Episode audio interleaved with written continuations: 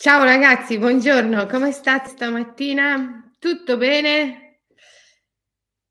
E magari mi direte, ma com'è che anche stamattina ci saluti col sorriso?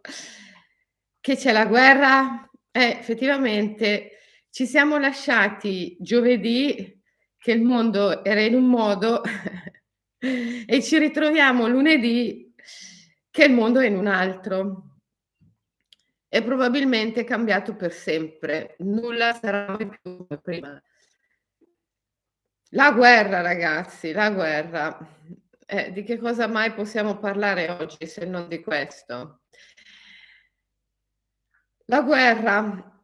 Poi da domani riprendo a rispondere alle vostre richieste. Ne state mandando tantissime, soprattutto su Instagram richieste di argomenti di cui trattare. La reincarnazione, le dipendenze, eh, ne ho tantissimi annotati, però oggi, oggi dobbiamo assolutamente parlare di guerra. Io eh, giovedì mh, sera alle 7 di sera su eh, Twitter ho fatto un grande rituale per la pace e mi dispiace perché a causa della mia imbranatura tecnologica non sono riuscita a registrarlo. Mi hanno già tirato le orecchie in tanti, per cui vi prego, abbiate pietà, non fatelo anche voi. Eh, non sono riuscita a registrare il rituale, però giovedì questo, di questa settimana, facciamo un altro rituale Ovviamente non sarà uguale a quello che abbiamo fatto giovedì scorso perché i rituali sono spiriti, sono vivi, viventi e quindi cambiano, mutano, si trasformano continuamente. Però eh, ne faremo un altro su Clubhouse e, ehm, e poi se necessario ne rifaremo un altro su Twitter. Questa settimana però su Clubhouse, attenzione, non è di giovedì, è di venerdì, perché giovedì ho la serata organizzata da Anima Edizioni, quindi eh, sarà venerdì mm, questa settimana, il 4 mi sembra che sia venerdì su Clubhouse. E poi dopo niente, riprendiamo sempre il giovedì sera alle 7 alternativamente, un giovedì su Twitter, un giovedì su Clubhouse, un giovedì su Twitter, un giovedì su Clubhouse, a parte il giovedì in cui ho la diretta con Anima. Allora, parliamo di guerra. Parlare di guerra bisogna parlare di ideologie, ragazzi. Le guerre sono sempre nella nostra civiltà guerre di ideologie. A volte si tratta di ideologie religiose e, e su questo non c'è ombra di dubbio, le ideologie religiose. Ma eh, eh, ma molto spesso si tratta anche di ideologie laiche e lì è ancora più difficile riconoscere che dietro la guerra c'è l'ideologia, perché l'ideologia laica viene fatta passare come bah, no, una componente naturale della vita, e invece no, è artificiale, è creata dalla mente, è un'ideologia. Qui in questa guerra mhmm, lo si vede benissimo, no? Ehm, eh, le, gli europei e gli americani hanno sempre la stessa ideologia, quella su cui la loro civiltà è, costru- è fondata, l'ideologia moralistica bu- dei buoni e dei cattivi. Gli americani e gli europei sono dentro in pieno da sempre in questa ideologia moralistica. I buoni e i cattivi, ci sono i buoni e i cattivi, sempre, no? Sempre. E sulla scorta di questa divisione tra buoni e cattivi hanno costruito imperi economici no? e hanno portato avanti poi anche la mentalità ehm, colonizzatrice. Hanno colonizzato popoli, hanno schiavizzato popoli, eh, sempre con questo, con questo principio dietro, no? i buoni e i cattivi, quelli che hanno capito tutto, sono avanzati nel progresso, eh, quelli che sanno come si fa. No? Ci sono certi popoli, specialmente europei, che pretendono di sapere tutto, no? come, come si fa? E quindi devono andare da altri popoli a insegnare loro come si fa, come si fa.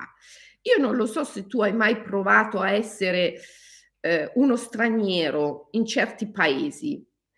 Eh, io ho provato perché ho vissuto in diversi paesi europei, eh, in Svizzera interna, in Gran Bretagna. Ecco, tu ti trovi ad essere quello, quella che deve imparare come si fa. Cioè loro ti devono sempre insegnare come si fa. È la mentalità colonizzatrice, no? Cioè, noi dobbiamo andare dagli altri popoli e insegnare come si fa. Siamo, ci sono i buoni e i cattivi, quelli che hanno capito tutto e quelli che non hanno capito niente, quelli che sono progrediti e quelli che sono arretrati. Mm? Poi invece i, i russi hanno un altro tipo di ideologia. Eh, la società russa si fonda su un'ideologia che è mh, diversa. È l'ideologia dei forti e dei deboli. Ci sono i forti e ci sono i deboli. E, e, loro sono i forti, ovviamente, o pretendono di essere tali, no? Ecco. E, e, si vede no? nell'atteggiamento del, del leader, no? del capo. Ma gli atteggiamenti dei leader, ragazzi, non si scappa, non è che noi possiamo disfarci della nostra responsabilità accusando sempre i leader, perché poi i leader riflettono quello che è lo status, la condizione di un popolo. Noi dobbiamo pre- prendere atto, diventare consapevoli di quella che è la nostra condizione per superarla, per evolverci, perché è solo attraverso una presa di coscienza individuale e attraverso uno sforzo evolutivo dell'individuo che noi possiamo eh, cambiare le cose nel mondo. I leader riflettono quella che è la coscienza del popolo e eh, la coscienza del popolo è una coscienza di tipo ideologico e le guerre sono sempre guerre di ideologie. Ci sono quelli che devono dimostrare di essere buoni e gli altri sono i cattivi, di sapere eh, tutto e gli altri invece non sanno nulla. Ci sono quelli che devono pretendere di dimostrare agli altri come si fa, come si vive perché sono più progrediti, mentre gli altri sono ancora dei selvaggi e ci sono invece quelli che si fondano sull'ideologia dei forti e dei deboli. Comunque le guerre di fatto sono sempre guerre di ideologie. Volete la pace? Eh, tutti quanti che mi scrivete la pace, Selene, la pace.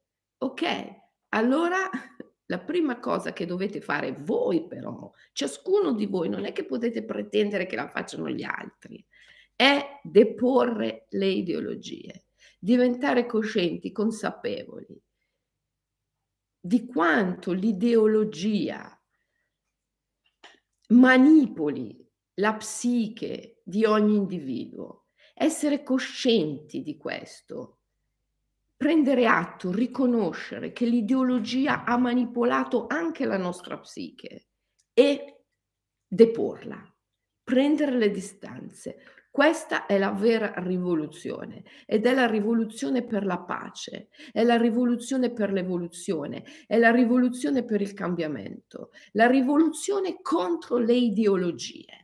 Le ideologie sono complessi di teorie e le teorie si fondano sulle credenze mentali.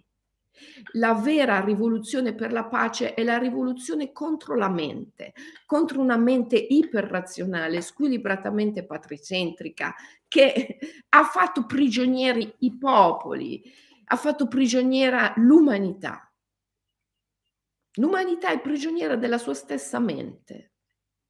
Una rivoluzione per la pace è una rivoluzione su basi individuali ed è una rivoluzione contro la mente, contro i valori, contro i valori moralistici della mente, che ci porti a ritrovare i valori della bellezza naturale, che ci riporti nell'unione con la natura. Questa è la rivoluzione per la pace. E chi può fare questo oggi? Il mistico. il mistico è il grande vero rivoluzionario oggi. Il mistico. Ahimè, purtroppo ce n'è ancora pochi e ovviamente a loro non viene data voce. Chiaro. Avete mai visto il mistico che ha voce nel mainstream? Mai, mai. Sì, io sono passata su Canale 5, è vero, la scorsa settimana, ma giusto in virtù del fatto che una giornalista eh, illuminata e meravigliosa mi ha fatto un paio di minuti di intervista. Ma così è l'eccezione che conform- conferma la regola, perché il mistico sul mainstream non ci passa mai, non ci va mai. È, è vero, è vero a chi? per forza, perché il mainstream è al servizio del sistema e il mistico è il vero, unico rivoluzionario in questo mondo e quindi è la vera, seria minaccia per il sistema. Ma a chi? A chi è molto più rivoluzionaria? Il pino che vedo dalla mia finestra è molto più rivoluzionario di tanti sedicenti rivoluzionari dell'ultima ora. Eh. Se facciamo un passo indietro e torniamo di nuovo al Covid al Green Pass e a tutte queste cose, quante volte ve l'ho detto in questa sede? Ma a che cosa serve andare a fare le manifestazioni in piazza? Bello, certo, perché ci si ritrova, si fa comunità, si fa un sabato pomeriggio insieme. Bello, sì, perché viene dal cuore, è emotivo, è sentimentale, certo, ma Ragazzi, volete essere dei veri rivoluzionari? Eh, allora è un'altra, dovete fare altro, è un'altra cosa la rivoluzione. Il vero rivoluzionario non è il rivoluzionario del sabato pomeriggio, è qualcuno che da, da sempre, da sempre persegue la rivoluzione e che ogni momento, ogni minuto, ogni istante della propria vita lo dedica a questo fine, che ha dedicato tutta la sua vita a questo fine. Quello è il vero rivoluzionario.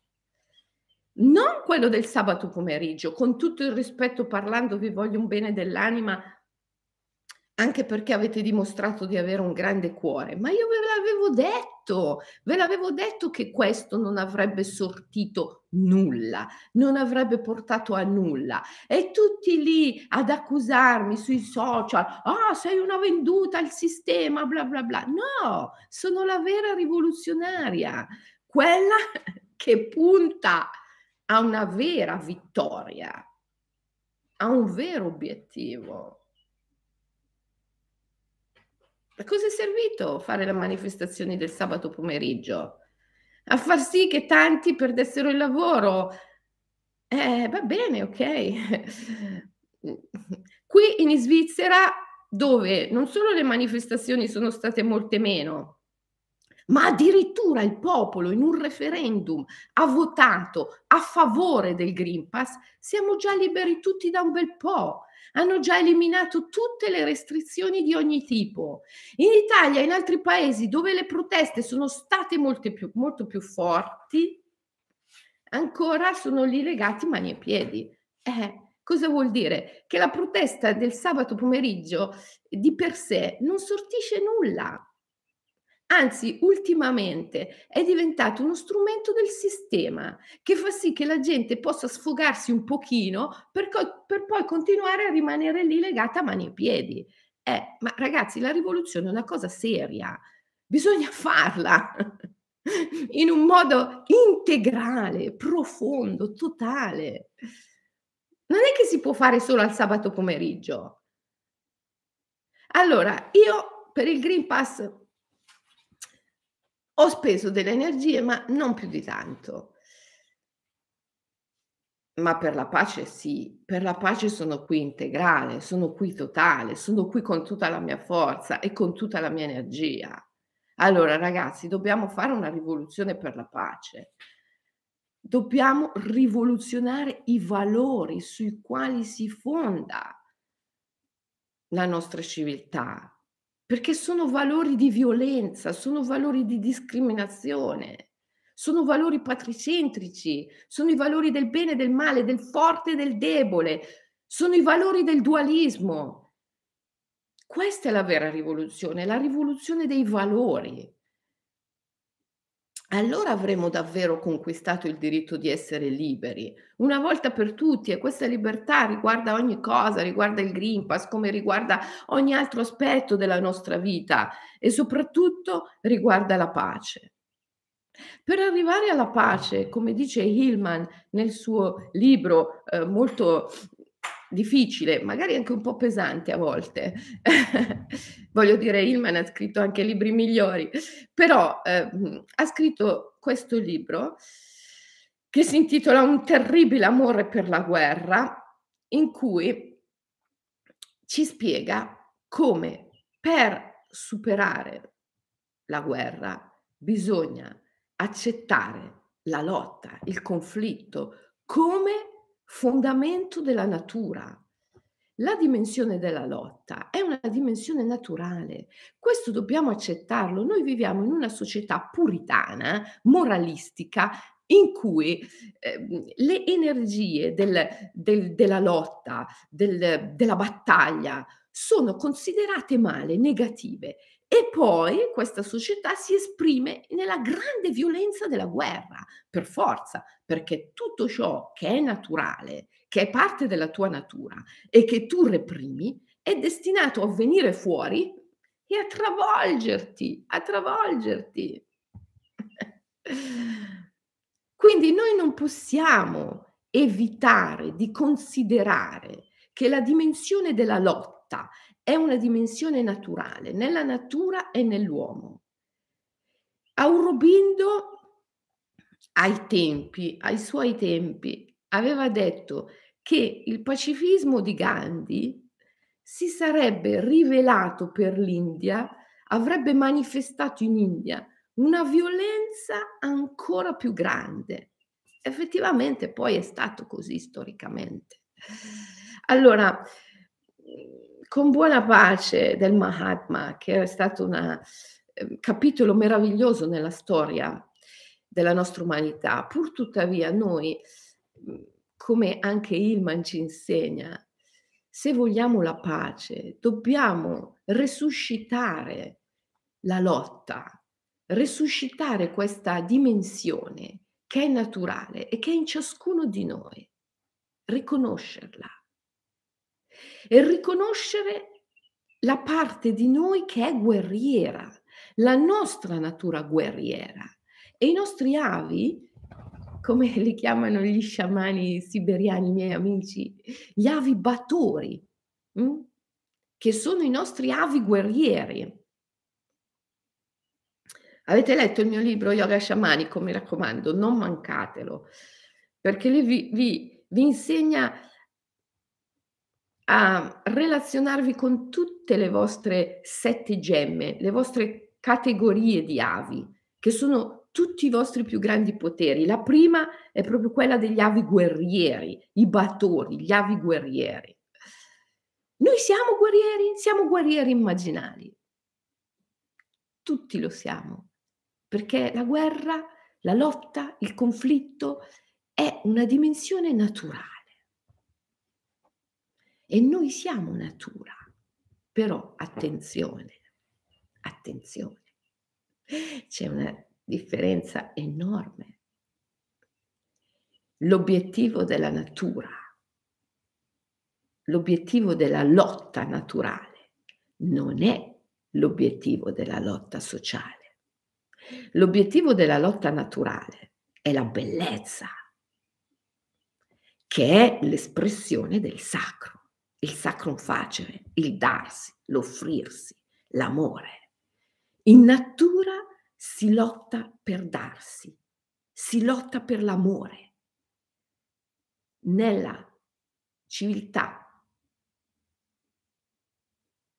del potere, che è la civiltà umana, si lotta per il potere.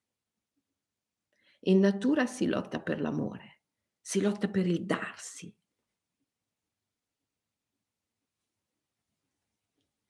E infatti questo si esprime nella bellezza. La bellezza è la forma sotto cui il bene supremo, come diceva Platone, che poi è l'amore, è il sacro, è il darsi, si esprime. La morale, la morale umana che porta alle ideologie. Eh? Noi siamo i buoni, gli altri sono i cattivi, noi siamo progrediti e, e gli altri sono selvaggi, dobbiamo insegnargli come si fa. Eh, oppure noi siamo i forti, gli altri sono i deboli e dobbiamo dimostrare che noi siamo i forti e gli altri sono i deboli. Eh, queste, queste, questi sono i valori della civiltà che non puntano al sacro, non puntano al darsi, non puntano alla bellezza, ma al potere, al potere. Quindi ragazzi c'è una differenza enorme tra l'ideale e l'ideologia. L'ideale è ciò che muove la natura, è l'amore, è il sacro, è il darsi, è la bellezza. L'ideologia è moralistica, il bene, il male, il giusto e lo sbagliato, il vero, il falso, i forti e i deboli. Questa è l'ideologia.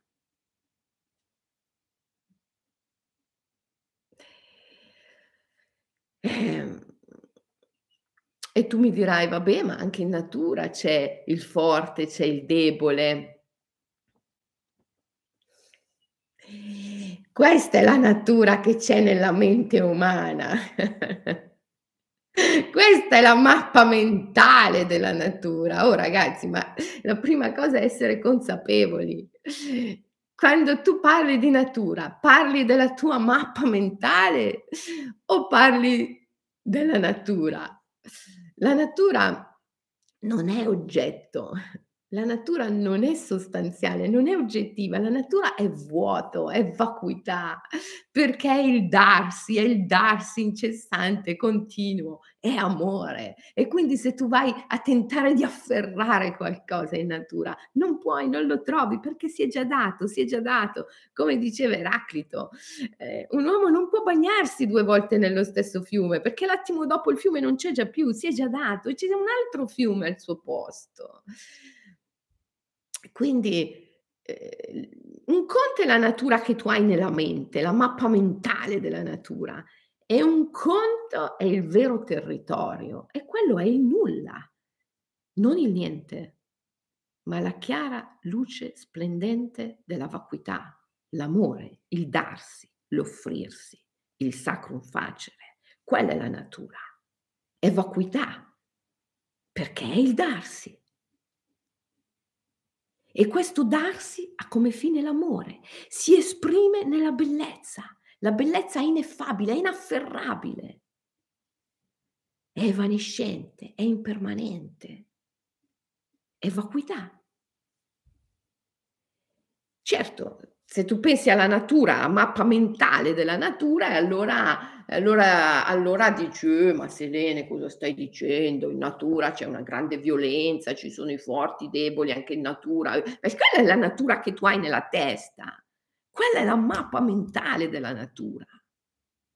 Devi uscire di lì se vuoi davvero conoscere la natura.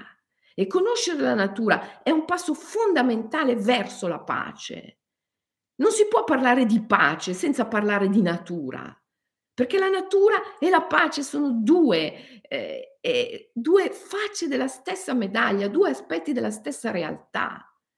Se vogliamo la pace dobbiamo riavvicinarci alla natura, ma quella, quella vera però, non quella che abbiamo nella nostra mappa mentale della realtà.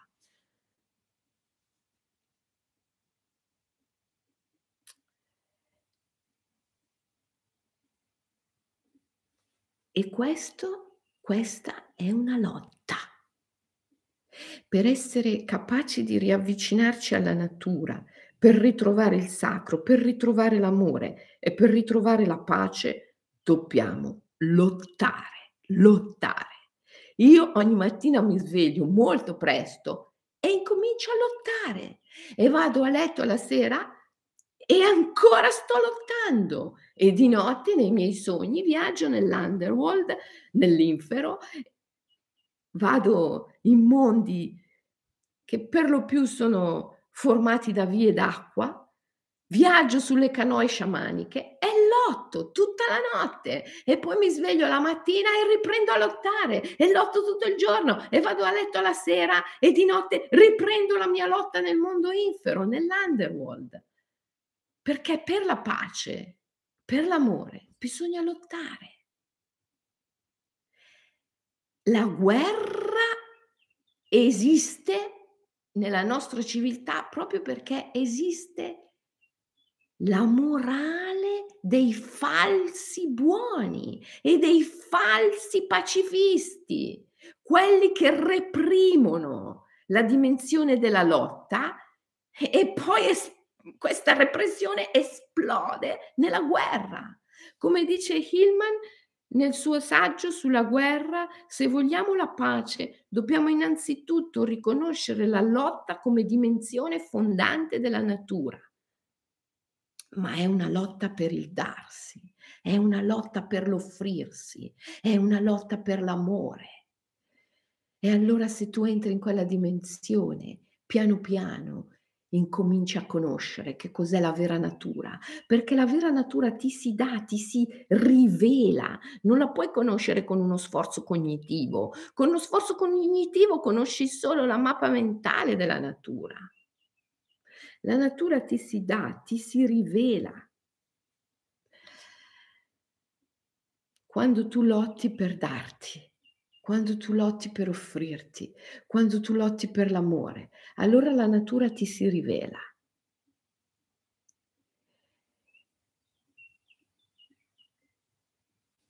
Ti si rivelano i ritmi, le armonie della bellezza, il linguaggio dei simboli, il linguaggio dei segni che poi è il linguaggio dell'anima, cioè il linguaggio della natura, ti si rivela.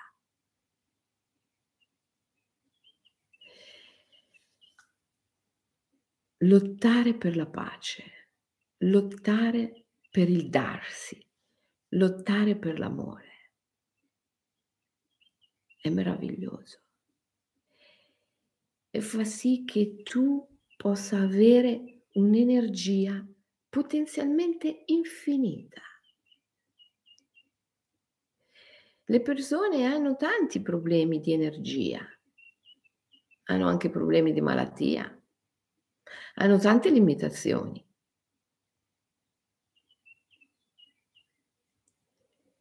Ora, quando io dico l'ideale è la cura, bisogna provarlo per capire che è vero. Avere un ideale immediatamente ti recupera tantissima energia. Addirittura ti guarisce, ti dà una forza immensa, ti mantiene giovane molto a lungo. Avere un ideale è la risoluzione di tantissimi problemi che affliggono l'essere umano. Ma bisogna fare il grande salto dalle ideologie all'ideale, dalla mente con i suoi valori alla natura con il suo darsi, il suo offrirsi. Quando fai questo salto, eh, allora la natura ti si rivela, esci dall'io, esci dall'io. E solo quando sei fuori dall'io, perché hai un ideale e ti sei dato, allora vedi la vera natura. Quando, quando sei nell'io, vedi la mappa mentale. Io vi ho raccontato qua un po' di, di tempo fa un esempio. Supponiamo che tu veda arrivare la notte e nella notte tu veda un gufo che apre i suoi occhi, supponendo che puoi vederlo, e vede un'ombra muoversi tra i cespugli, si butta e afferra il topo. Ecco, fin tanto che tu sei nelle ideologie e non hai una reale visione del territorio, ma solo della mappa mentale, tu interpreti, vedi la scena in questo modo. Ah, il gufo ha preso il topo. Questo ovviamente se sei in una civiltà come la nostra, che è squilibratamente patricentrica. Se invece tu fossi in una società squilibratamente matricentrica, come per esempio la civiltà degli antichi Maya o Inca, di fronte a una scena del genere, tu diresti, ah guarda, il topo si è offerto, si è dato al gufo. Perché le civiltà sono, si fondano sulla separazione della vita dalla morte, Dopodiché le, le, civiltà patricentriche mettono tutto il bene al di qua della grande soglia, nei valori maschili, solari, nella vita e tutto il male di là, nei valori femminili, lunari, notturni, nella morte, mentre le società matricentriche fanno l'opposto, mettono tutto il bene nella morte, nella notte, nel femminile e tutto il male eh, nel, nel, maschile, nel diurno, nel solare. E, e per esempio le civiltà Maya e Inca eh, praticavano i sacrifici umani, proprio perché erano squilibratamente matricentriche. La nostra è una civiltà squilibratamente patricentrica.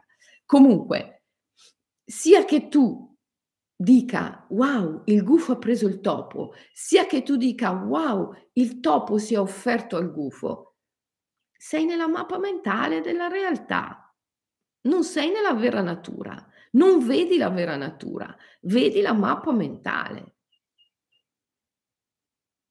e allora la natura è violenta, e allora la natura è, è, cattiva, e allora in natura ci sono i forti e i deboli, e tutte queste cose qui.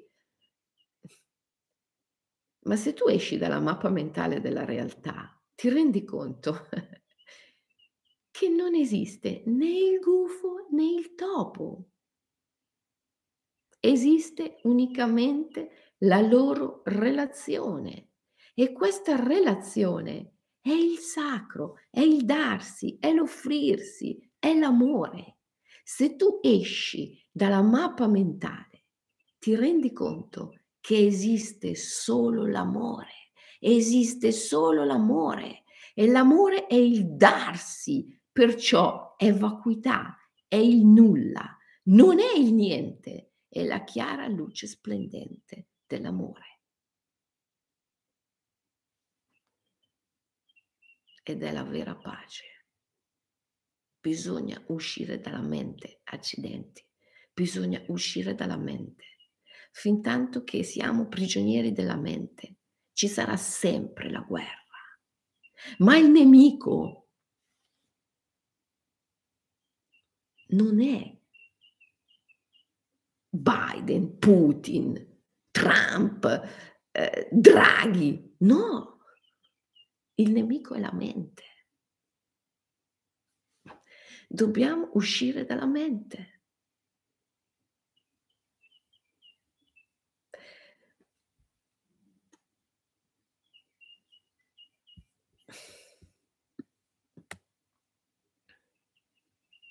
La mente è una complessità di falsi dei, cioè false idee, i buoni e i cattivi quelli progrediti e i selvaggi, quelli che sanno tutto come si fa, che sono bravi, no?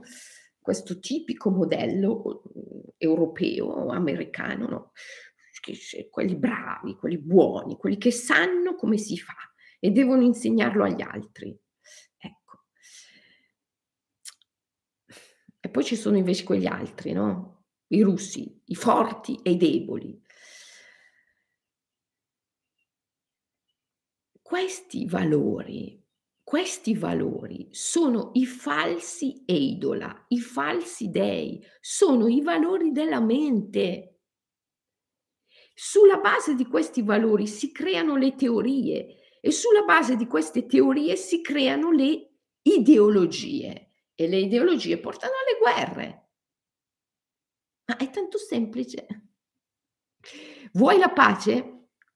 Devi disfare tutto questo processo, che è una costruzione mentale, e tornare ai veri dei, che sono eh, gli dei, i signori della natura. Devi ritrovare le idee naturali, che sono ideali. L'ideale ha sempre in sé la volontà di darsi, di offrirsi, l'amore. La bellezza ha sempre come fine la bellezza, ha sempre come fine la bellezza. Io lotto dalla mattina alla sera, certo, e anche di notte. Ma qual è il mio ideale? Eh, produrre un libro come Wabi Sabi, in cui ho messo tutta la bellezza, tutto l'amore di cui sono stata capace. È il mio darmi, è il mio offrirmi. Questa è la pace. Ma voi non sapete quanto ho lottato, quanto ho combattuto per arrivare a questo. Quanta lotta c'è dietro questo? Tantissima, tantissima. Perché? Perché l'amore? Perché la natura è in lotta? Eh, perché l'amore, per sua definizione, è libera scelta di darsi e quindi deve comportare una resistenza. Il darsi deve essere una libera scelta e quindi per forza di cose deve comportare una resistenza. E allora per arrivare al darti, all'offrirti, all'amore, per arrivare a manifestare un atto di bellezza, devi combattere, devi lottare. Ma se tu sei vittima del falso moralismo, del falso puritanesimo sociale, se tu non vivi sulla spinta di una vera spiritualità, ma sei condizionato dalla religione sociale, dal moralismo, eh, allora reprimerai, reprimerai, reprimerai la tua energia di lotta. E a furia di reprimere, reprimere, dove la metti? Dove la mandi? Questa energia che è naturale, non la puoi eliminare. Eh? Il peggior nemico della pace è il buonista, il buono. Il buono è il peggior nemico della pace. Nietzsche diceva i buoni sono sterili, ma non solo, i buoni sono i peggiori nemici della pace, perché i buoni sono quelli che reprimono, reprimono, reprimono per paura, per incapacità di affrontare la lotta, per mancanza di creatività. Per mancanza di creatività, i buoni reprimono, reprimono, reprimono l'energia della lotta che è nella natura e, e questa dove va a finire? Ma va a finire nell'inconscio collettivo. Certo che va a finire nell'inconscio collettivo, dove poi esplode come guerra. Ecco perché il buono è il peggiore nemico della pace. Non bisogna essere buoni, bisogna essere guerrieri è lottare per la pace, è lottare per l'amore, è lottare per il sacro, per la capacità di darsi, di offrirsi. Bisogna lottare per la bellezza, bisogna lottare per manifestare atti di bellezza, che sono atti creativi,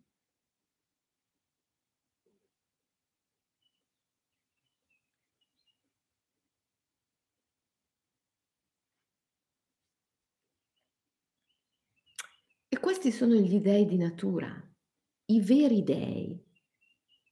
Il divino nella natura si esprime come bellezza, si esprime come creatività, perché si esprime come amore.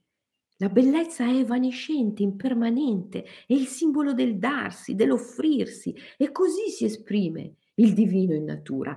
I falsi dei, gli dei della mente, gli dei sociali, invece si esprimono come i buoni e i cattivi, i forti e i deboli, i giusti e gli sbagliati, il vero e il falso, i progrediti e i selvaggi, quelli che hanno capito tutto, che sanno come si fa e quelli che non hanno capito niente. E questi sono i falsi dei, sono gli dei sociali. Sono falsi valori. Volete la pace?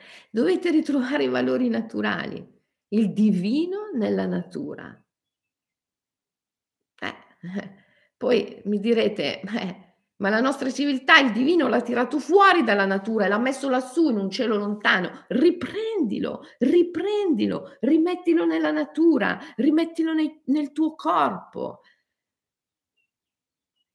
Questo è un atto di pace. Voi dovete lottare, lottare, lottare, lottare senza arrendervi mai per manifestare bellezza, per darvi, per offrirvi, per manifestare atti di creatività, di amore. Allora sarete dei grandissimi strumenti della pace. Ma se voi interpretate il ruolo dei buoni e reprimete le energie della lotta, e allora queste vanno nell'inconscio collettivo e poi esplodono come guerre. Vi dicevo, voi non sapete quanta lotta c'è dietro un libro come questo. Perché? Perché essendo l'amore una libera scelta di darsi, ovviamente deve mettere in scena una resistenza. E la resistenza in genere a chi persegue la via della creatività, dell'amore, della bellezza, la resistenza si manifesta sempre sui piani più eh, così, più, più, chiamiamoli concreti, eh? quotidiani. Quindi c'è eh, il tuo magari collaboratore maggiore che ti ruba i dati, c'è eh, il tuo eh, assistente del cuore che, eh, che si perde i, i, dati, magari involontariamente. C'è, ehm, che ne so, ehm, Facebook che ti banna, c'è, che ne so, eh, l'hacker che entra nel tuo computer e ti fa sparire tutti i dati. C'è, che ne so, eh, G- ultimamente c'è successo Gmail che improvvisamente fa finire tutte le mail dell'Imaginal Academy nel, nello spam degli allievi e allora gli allievi che scrivono non ho ricevuto il link, non ho ricevuto il link per entrare nella classe, nell'aula, non ho ricevuto... Eh, perché Gmail improvvisamente si è messo in testa di fare finire tutte le mail dell'Imaginal Academy nello spam degli allievi o di perdersele per strada. Cioè, insomma, Ogni giorno c'è una lotta, ogni giorno c'è una lotta, ogni giorno c'è una lotta. Per arrivare a produrre bellezza, creatività, devi lottare, lottare, lottare. Voi non sapete quanta lotta c'è dietro, ma ve lo potete immaginare quanta lotta c'è dietro un atto creativo, un atto di bellezza. Quanta lotta c'è? Tantissima, perché l'amore è lotta perché l'amore è libera scelta di darsi e la libera scelta deve comportare una resistenza. Allora, Aurobindo parlava di Asura e Avatar. L'avatar è la forza che punta verso l'amore, è la forza del sacro, del darsi, dell'offrirsi, è la forza che punta alla bellezza. L'avatar. L'asura è la resistenza. Ehm, e sempre quando quando vai verso la luce, quando vuoi manifestare un atto di bellezza, quando vuoi esprimerti nel darti, nella creatività, l'asura cerca sempre di fermarti, l'asura cerca sempre di metterti degli ostacoli. Poi peraltro, povero Povero Asura, dice. Poi peraltro l'Asura non può che metterti gli ostacoli e cercare di fermarti sul piano più, diciamo così, concreto, eh, quello del oddio mi sono spariti i dati dal computer, oddio Gmail manda le mail nello spam, oddio, ma non può l'Asura mettere ostacoli alla creatività e all'amore in sé. Quindi alla fine, se lotti e non ti arrendi mai, vinci. Se lotti e non ti arrendi mai, vinci. Non ti devi arrendere mai, perché l'asura è sì un ostacolo, ma è lì per permetterti alla fine di manifestare l'amore perché l'amore è libera scelta d'amare, quindi deve comportare una resistenza e l'asura, in quanto resistenza, alla fine, alla fine, alla fine, è anch'esso funzionale al trionfo dell'amore. Per cui veramente la differenza lo fa l'essere capaci di non arrendersi mai. E per essere capaci di non arrendersi mai devi avere una connessione forte con il tuo ideale. E adesso non chiedetemi qual è l'ideale, perché l'ideale non si può descrivere a parole. L'ideale non è un concetto, altrimenti è un'ideologia. L'ideale è qualcosa che la mente non conosce, è una pulsione del cuore, è una passione. L'ideale è creatività, è il darsi, per cui non si può eh, dire il mio ideale è questo, questo, questo, questo. No, quella è l'ideologia. Se lo conosci non è un ideale, è un'ideologia. L'ideale non lo conosci, è, è una spinta del cuore. Eh. Quindi... Mm, Vediamo se vi ho detto tutto. Mi ero appuntata degli appunti. Nella lotta sociale devi prevalere sull'altro. È così, no? Gli europei, gli americani devono dimostrare che loro, eh, le loro credenze sono migliori di quelle degli altri. Loro sono i buoni e sanno come si fa sanno come si deve vivere, come si deve fare. Gli altri sono i cattivi. Ah. Eh, devi sempre prevalere sull'altro. I russi, noi siamo i forti, voi siete i deboli. Devono sempre prevalere sull'altro. Nella lotta sociale c'è questa necessità di prevalere sull'altro.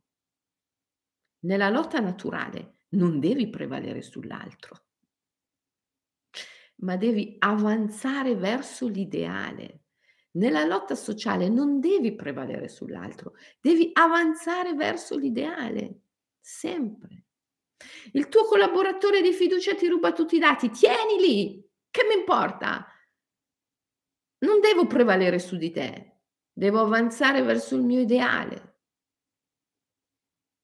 Ti metto in condizioni di non nuocermi ulteriormente, certo, ma il mio obiettivo non è distruggerti, non è dimostrare che io sono migliore di te. Il mio obiettivo è progredire verso l'ideale, avanzare verso l'ideale. Perciò ti metterò in condizioni di non nuocermi più. Ma il mio obiettivo non è distruggerti. Il mio obiettivo è proseguire verso l'ideale. Quindi descansati, Nino, fatti da parte, perché io devo proseguire verso il mio ideale. Mm? Ve la ricordate la Milonga, la canzone di Conte, Claudio Conte? La verde Milonga, quando dice ad un certo punto arriva a Tahualpa e dice descansati Nino, che continuo io. Ecco, non devi distruggere l'avversario, non devi prevalere sull'avversario. Nella lotta naturale devi continuare indefessamente, infallibilmente, impeccabilmente, inarrendevolmente verso il tuo ideale. Quando l'asura ti si mette in mezzo, devi semplicemente farlo da parte. Descansati, Nino, che vado avanti verso il mio ideale. Ma non devi necessariamente prevalere su di lui, non devi distruggerlo. Questo invece nel, nel conflitto sociale è così, è così. I buoni devono prevalere sui cattivi, i giusti devono prevalere sugli ingiusti, i forti devono prevalere sui deboli. Sono i falsi dei, i falsi idola, le false idee, i falsi valori, quelli della mente.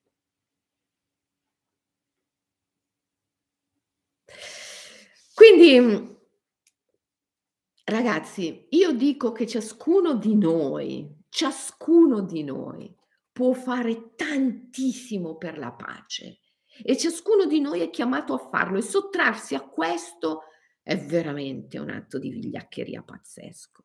Perciò ragazzi, non sottraiamoci nel fare la nostra parte per la pace. Siamo gocce di un oceano ma la goccia può cambiare l'oceano. Per un principio omeopatico, anche una sola goccia d'amore in un oceano di odio può cambiare tutto. Quindi vi, vi raccom- mi raccomando e vi raccomando, facciamo la nostra parte. Siamo chiamati a fare la nostra parte. La nostra parte è quella del vero del vero rivoluzionario, non del rivoluzionario del sabato pomeriggio, ma del vero rivoluzionario, quello che lotta per l'amore, quello che lotta per la pace, perché bisogna lottare per la pace. Chi si sottrae alla lotta non è mai il vero pacifista. Quindi lottare per la pace significa innanzitutto lottare contro la nostra stessa mente, rendersi conto di come la mente ci tenga in una gabbia di menzogna, di falsità. In questa gabbia di menzogna ci sono le ideologie. Le ideologie si fondano sulla morale utilitaristica, i buoni e cattivi, i giusti e gli sbagliati, i forti e deboli, quelli che sanno tutto e quelli che non sanno niente, i progrediti e i selvaggi. Dobbiamo uscire di lì, uscire di lì e metterci al servizio, metterci al servizio dell'amore, della bellezza, ciò che tu vuoi, non ciò che io voglio, ciò che tu vuoi, non ciò che io voglio darci, metterci al servizio dell'ideale, che non è un concetto, ma è amore, è il sacro. E contribuire in modo creativo. Per arrivare dobbiamo lottare, perché l'asura sempre, sempre, sempre si metterà di mezzo, cercando di ostacolarci per metterci alla prova ma la nostra lotta non deve avere come obiettivo la distruzione o la sottomissione del nemico, bensì sempre e solo l'ideale. Perciò il nemico deve semplicemente farsi da parte. Descansati, Nino, perché io devo proseguire verso il mio ideale, la manifestazione della bellezza, l'amore. Ok? Aurobindo, il grande Sri Aurobindo, che aveva previsto tutto questo, aveva previsto il crollo del comunismo, aveva previsto la crisi delle democrazie occidentali, aveva previsto tutto. Il grande Aurobindo ci ha lasciato un mantra. Ed è il mantra che io vorrei che tutti gli immaginalisti utilizzassero in questi giorni di guerra, in questi giorni di follia, per lottare per la pace. Aurobindo è stato un grande guerriero, ci ha insegnato che per la pace bisogna lottare. Quindi sguainiamo la nostra katana e lottiamo per la pace. La nostra katana deve essere questo mantra. Questo mantra è Om Namo Bhagavate, Om Namo Bhagavate, Om Namo Bhagavate. Ne parlo nel primissimo libro che ho pubblicato, Energia e armonia nello yoga integrale. È tutto dedicato a questo mantra, Om Namo Bhagavate, Om Namo Bhagavate, Om Namo Bhagavate. Poi l'ho richiamato questo mantra in altri libri successivi, come Yoga Sciamanico. Om Namo Bhagavate. Om è il suono universale. Namo e Namaskar, il saluto. Bhagavate e Bhagavan, il divino nel suo aspetto di amore e di bellezza. Om Namo Bhagavate vuol dire io ti saluto, Signore, Io ti saluto divino, nel tuo aspetto di puro amore. Ti saluto in ogni cosa che vedo, ti saluto in ogni cosa che tocco, in ogni cosa che percepisco. Io ti riconosco in tutto ciò che vedo, che percepisco. Tu sei il mio ideale. Om Namo Bhagavate, Bhagavan, l'amore. Tu sei il mio ideale e io ti vedo e ti riconosco in tutto ciò con cui sono in relazione. Om Namo Bhagavate. E ricordatevi sempre che sei Bhakta, l'amante del divino. Cerca ardentemente Bhagavan, Bhagavan cerca ardentemente il Bhakta. Se il Bhakta cerca ardentemente Bhagavan, Bhagavan cerca ardentemente il Bhakta. Om Namo Bhagavate. Facciamo che questo sia il nostro OMI One Minute Immersion oggi, almeno per un minuto, almeno tre volte al giorno. Ripetiamo questo mantra. Om Namo Bhagavate. Om Namo Bhagavate. Om Namo Bhagavate. Lottiamo per la pace. Lottiamo per l'amore, lottiamo per la bellezza e che questo sia il nostro grande ideale. Facciamo la nostra parte. Ciao ragazzi, ci vediamo domani.